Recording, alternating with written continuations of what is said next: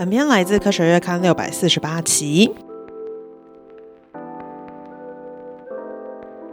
Hello， 这里是科学月刊的脑波酒坊，这里有一堆科学和一点点 C2H6O， 希望能对到你的波。我是主持人莎莎，和我在一起的是穿山甲的海螺。Hello， 今天呢，想要跟大家聊聊一个我觉得稍微有点沉重但又有点很酷炫的主题，是诺贝尔的经济学奖。我们上一集呢是诺贝尔的化学奖嘛，然后诺贝尔化学奖就已经很难了，那我们这次呢要挑战另外一个难的方向，我们再来讲经济学奖，但会比较平易近人一点点吧。我觉得是一个蛮贴近生活的，就是它其实就在我们的生活中这样。没错、而且因为这次的经济学奖其实比较不像是过去，我觉得它是感觉更日常一些些的，它不是那种很厉害的什么经济模型啊巴拉巴拉之类，就那种算到一堆数学你都看不懂那一种。没错，对。在开始之前，我想先跟大家聊聊一个关于经济学奖冷知识，就其实经济学奖它并不是当初诺贝尔本人他说他要办的奖项，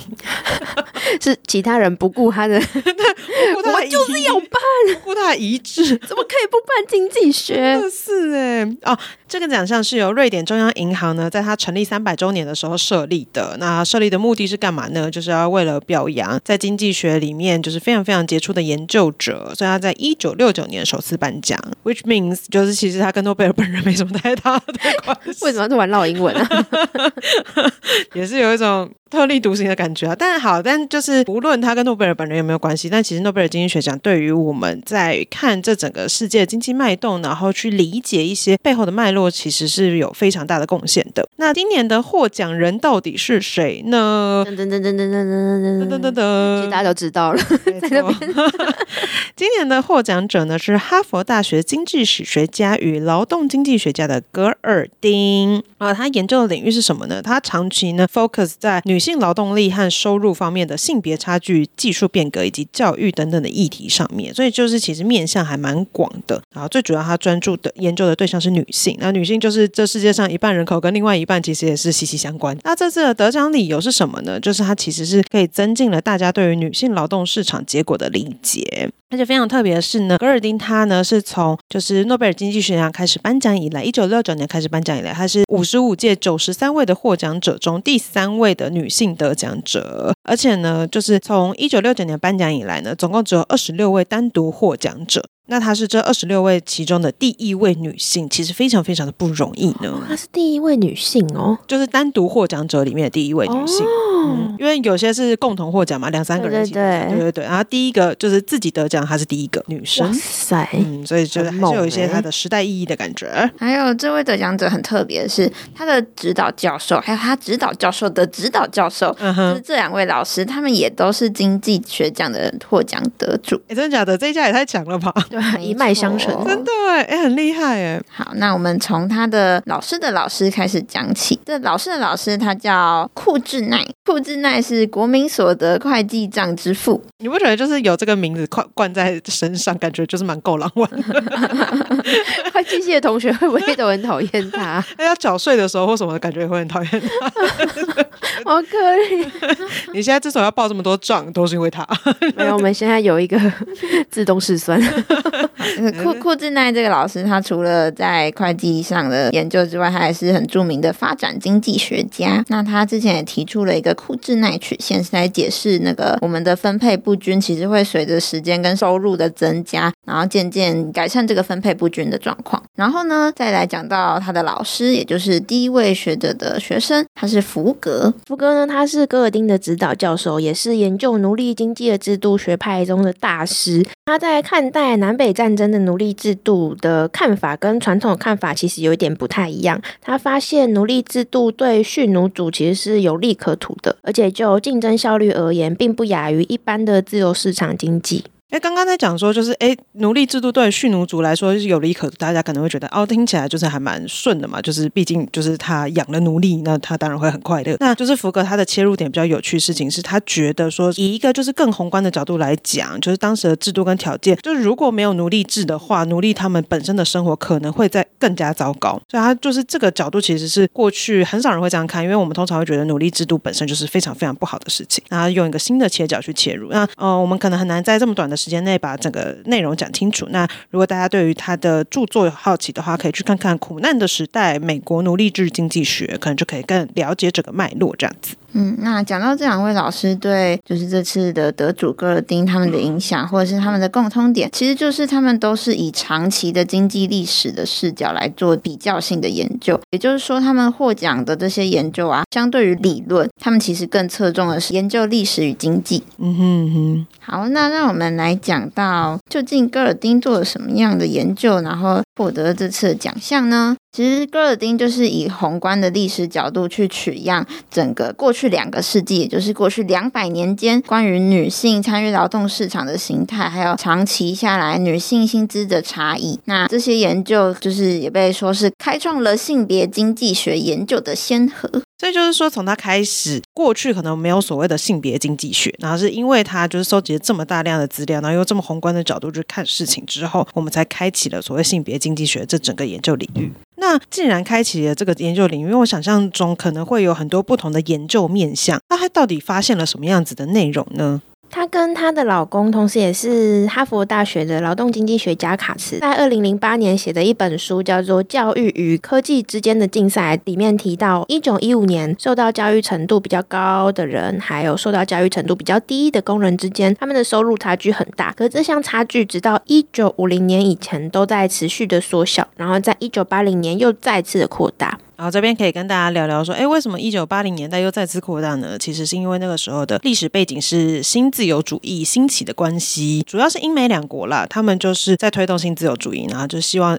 政府可以不要管市场，就是让大家自由自在的购吧，就是他们想要怎样就怎样这样子。那这样子的话虽然可以让经济就是感觉变好了，但是就是也降低了政府对于整个市场的控制，然后就会变成说不平等的情况也有可能在这样子的状态下越来越扩大。好，那这是1980年代之所以变大的原因。那我比较好奇的事情是，那他这整本书里面提到的所谓教育跟科技之间他们为什么会有竞赛，其实是因为科技的发展导致我们需要学习的技能需求它产生了变化，然后教育体系也必须要跟上这个变化，就反映了教育跟科技之间的竞争关系。简单来说就是学历高技术高得到的工资就也会比较高这样子。好，我们现在学到第一个知识点就是我们的教育跟科技中间其实会有一些竞争关系。那这件事情跟女性的劳动跟女性的薪资会有什么这样的影响呢？我们等一下会再告诉大家。那除了像他刚刚讲到这个跟教育比较相关的部分，我蛮好奇的是，我们一直说它宏观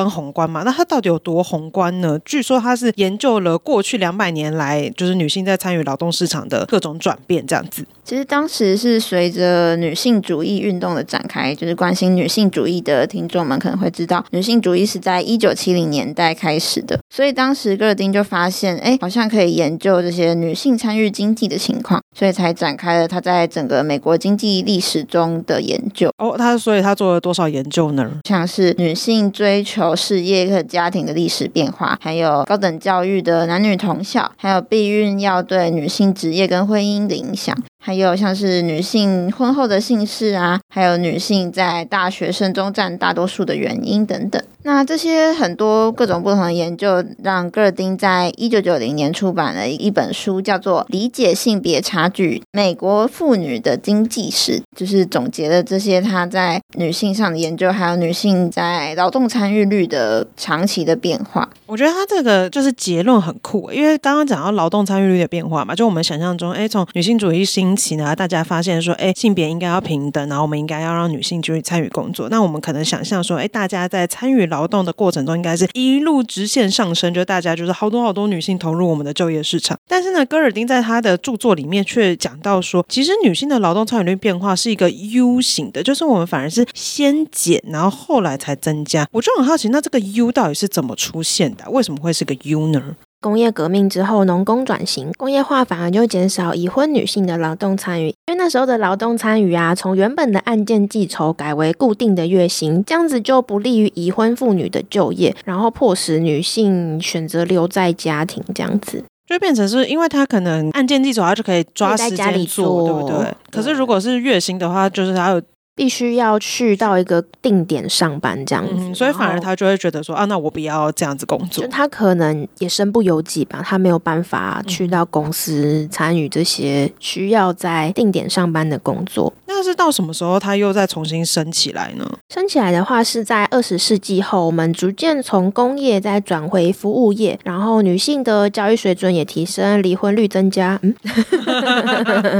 我们笑而不答。还有避孕的技术进步，让妇女的工作选择自主性也就是跟着提高，然后女性在这时候也普遍将自己的职业视为个人身份组成的重要一部分，对工作生活做出的自主性提高了，然后进而就带动了大量的女性进入到劳动市场。对，这是他的一个就是蛮重要的发现，我觉得就会跟我原本想象中就我们说就那个直线上升原来其实差异还蛮大的。然后另外一个让我印象非常非常深刻的研究其实是戈尔丁在2021年出版的最新著作就是《职业与家庭》里面呢，他提到就是关于两性薪资不平等的原因，根本原因他去做了探讨。因为其实我们过去在想到说男女同工不同酬，可能常常想到啊，那你就是歧视女生啊，你就是觉得他们不够厉害啊，就是这是个很负面的事情。可是戈尔丁就发现说，其实与其说我们是刻意去歧视他，我们不如说是这个现象的背后不如说是反映了就是工作场所灵活性以及呢工作与家庭结合的高昂成本。听起来好像有点复杂，意思就是说呢，很多女性她们其实会选择工作时间更少或者是相对而言更灵活的工作，比如说我可能 work from home 啊，我可能就是不用每天都进公司上班。为什么要这样子选择呢？因为她们这样就更好的就是可以去养家糊口，而且她们在考量所谓家庭跟工作间就我们常常说那个什么 work-life balance 这个部分呢，他们其实会就是更去考量所谓平不平衡这件事情。尤其在小孩出生之后呢，他们就会就是比较倾向于去寻求工时更加弹性的工作，然后去做到就是可以兼顾家庭的这件事情。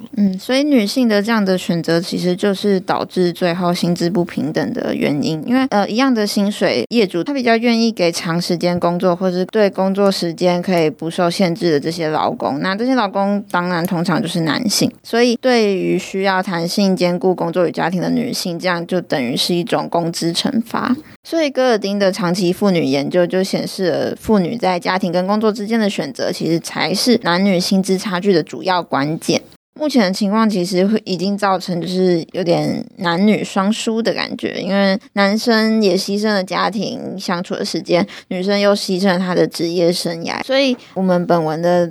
作者老师也提到，就是未来的主要政策应该要提供职场更大的劳动空间，如果工作带来更多弹性，就可能可以让两性带来双赢。那作者也提到，这或许可能是真正走向性别平权的一个很关键的一步。我觉得他这一份研究呢，尤其是2021年这个著作，其实让大家可以去重新思考背后的一些脉络。因为如果我们直接把所有的内容都就是比如说同工不同酬现象就直接只归咎于就是歧视的话，其实会有点过度简化这个问题，我们反而没有办法看到背后根本性的因素，然后也就没有办法解决真正的问题所在这样子。那他厉害的一点是在于他真的是我觉得他是个很有耐心的研究者，而且他研究面向其实非常非常广，等于是他刚刚川有讲到，就是他一路上研究了这么多的议题，他才可以用一个很全面的角度呢去看就是女性投入劳动市场到底造成了什么样子的经济影响。这样子的分析呢，也真的可以帮我们就是更好的去辨认这些问题，然后去想办法去做解决。所以像作者就有提到说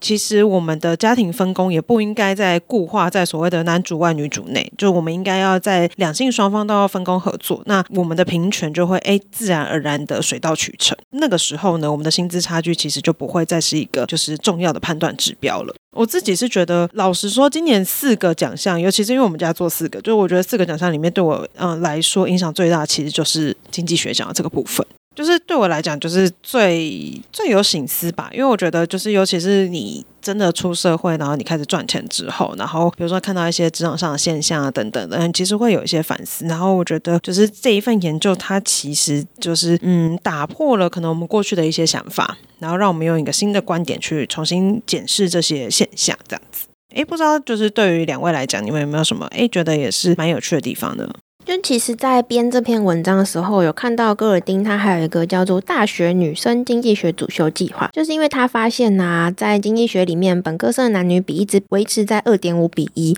然后他就觉得为什么年轻的女生她都不想要跨入经济学这个领域，所以他就在2014年发起一个计划，他会随机选择美国的20所大学，然后提供大概$12,500的小额补助，其实我觉得蛮多的，然后鼓励女性攻读经济学学位这样子。那后来这样子是有让大家真的很爱读经济学吗？其实这个计划它有提高一些学校里面修经济学的女大学生的比例，可是在比较大的大学就没有太显著的影响，有可能是因为金额不够多，就是虽然我们觉得很多，但是以美国的消费水准来说其实不一定足够，然后还有跟是不是大型学校校规规定太繁琐有关。虽然说这个计划不一定有让念经济学的年轻女生更多，可是其实也展现了戈尔丁他对女性大学教育的关注，还有社会实践的精神。我自己觉得这个计划其实是蛮酷的。其实看到这个小小的实验就有在想说，那它是不是能够应用到其他的科研领域，因为像经济学是一个部分嘛，然后其实在很多的理科上面我们可能男女的比例也差异的非常悬殊，像比如说物理啊化学等等的研究领域其实也有这样子的现象。那不知道说用类似的比如说奖励方式或者是有什么样制度性的改变可以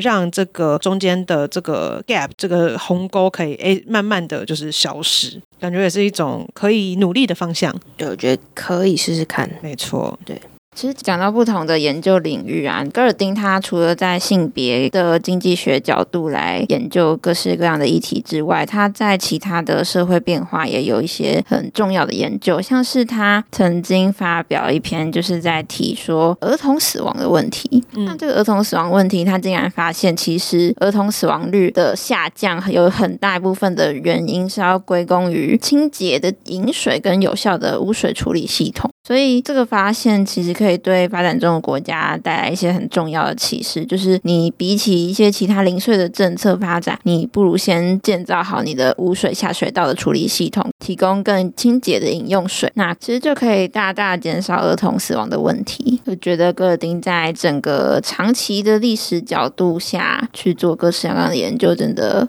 很厉害。对，而且一定要看大量的史料才有办法做出这么全面的分析。我觉得他另外一个给我的启发点是，我觉得他没有陷在一些框架里面，因为像比如说刚刚在讲说同工不同酬常常会以歧视这个方向去解释嘛。我觉得其实有的时候如果我们已经先入为主觉得就是因为歧视产生这样的原因，那我们的研究的内容也可能会一直往那个方向走。但我觉得戈尔丁他厉害的点是他跳脱这个既有的思维，就等于是他可能一开始他先不做一些就是预设，而是用大量资料去决定他的方向这样子。在这边可以加码推荐大家他的这个研究方向，让我想到一本书叫做逆思维，然后他英文的书名叫做 Think Again。 其实就是有的时候我们觉得自然而然发生的事情，其实背后真正的原因可能跟我们以为的不太一样，那有的时候我们就是要反直觉的去思考一些事情，那这就是我觉得科学啊跟相关研究领域它很迷人的所在这样。所以我们在12月17号的时候就会跟老师就是面对面聊，那就是现在听到目前为止的大家，就如果你没有报名的话，你现在已经没有机会了，但没有关系，你还是可以敲完我们未来举办各式各样的活动这样子，或是你在留言区留言你有什么问题，我们也可以帮你问老师。没错。好啦，就不知道大家听完这次的经济学奖你们对于这个现象有什么样的想法，我觉得可能有很多可能自身的一些故事啊，或者是听到的一些故事，都欢迎你们留言告诉我们，或者是私讯告诉我们。如果有更多问题或想法也都可以跟我们分享。那如果喜欢我们的节目的话，就欢迎大家5星好评加推荐。那脑波就放，我们就下次再见喽，大家拜拜，拜拜。